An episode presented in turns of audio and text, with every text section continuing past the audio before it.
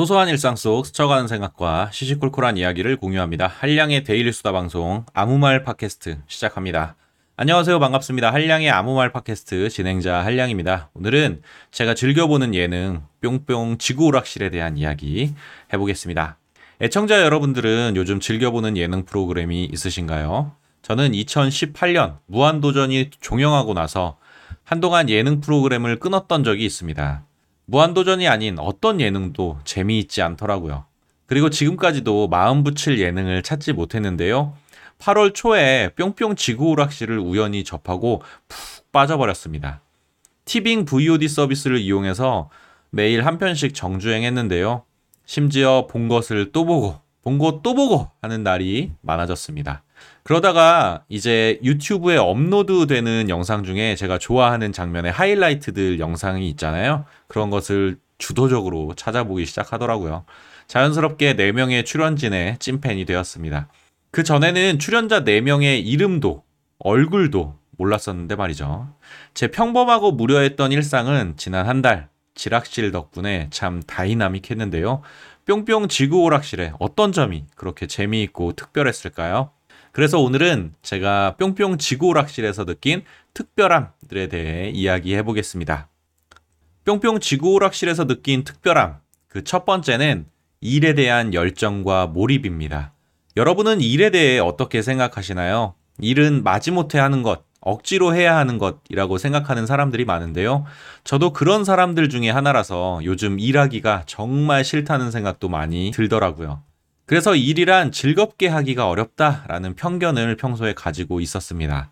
하지만 지구 오락실의 출연진들을 보면서 느낀 것은 자신이 잘하고 좋아하는 것을 일로 하는 사람들의 즐거움이었습니다. 우리는 일을 열심히 또 즐기며 하는 사람들을 보면 경외심과 존경심이 드는데요. 그들의 일에 대한 열정과 몰입 또한 대단해 보입니다.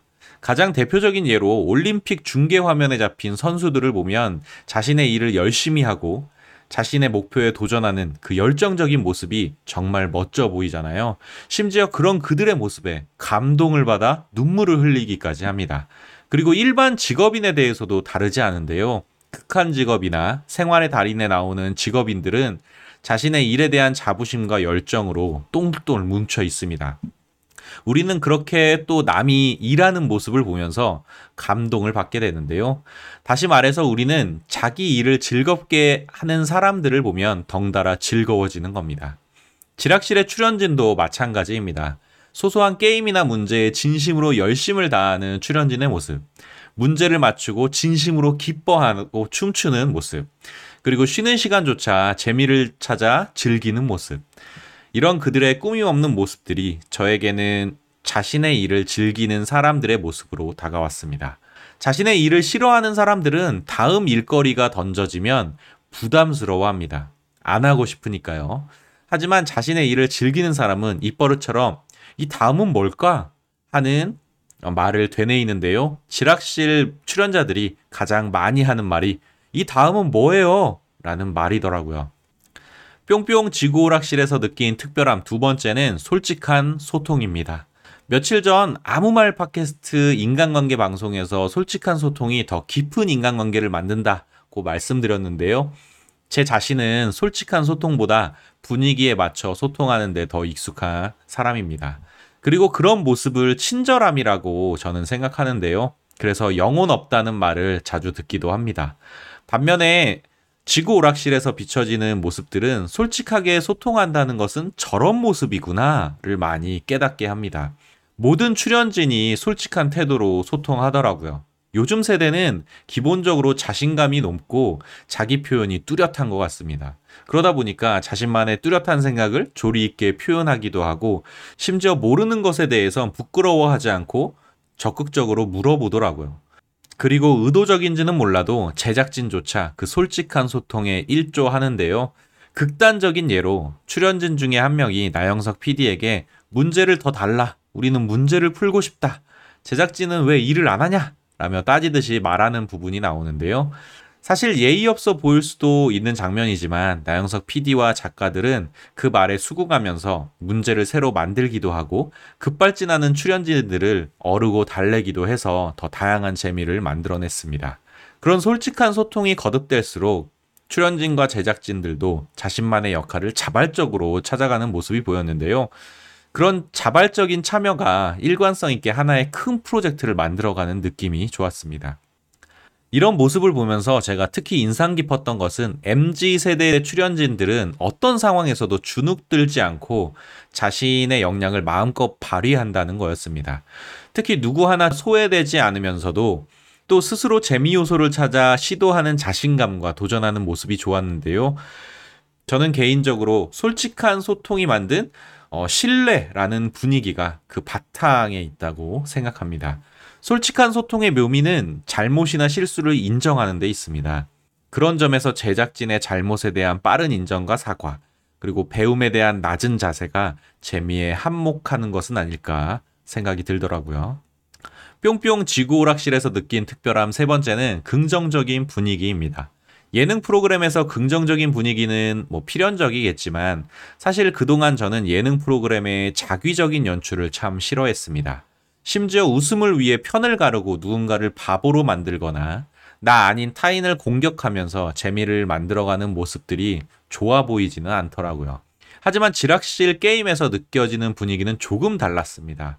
게임 예능이라 팀을 나누거나 개인전으로 게임에 참여하기도 하지만 상대를 공격하거나 비하하는 모습을 보지는 못했거든요. 오히려 상대 팀이 문제를 맞춰도 우리 팀이 문제를 맞춰도 같이 기뻐하고 춤추는 출연진의 모습에서 더 즐거움을 느끼게 되었습니다.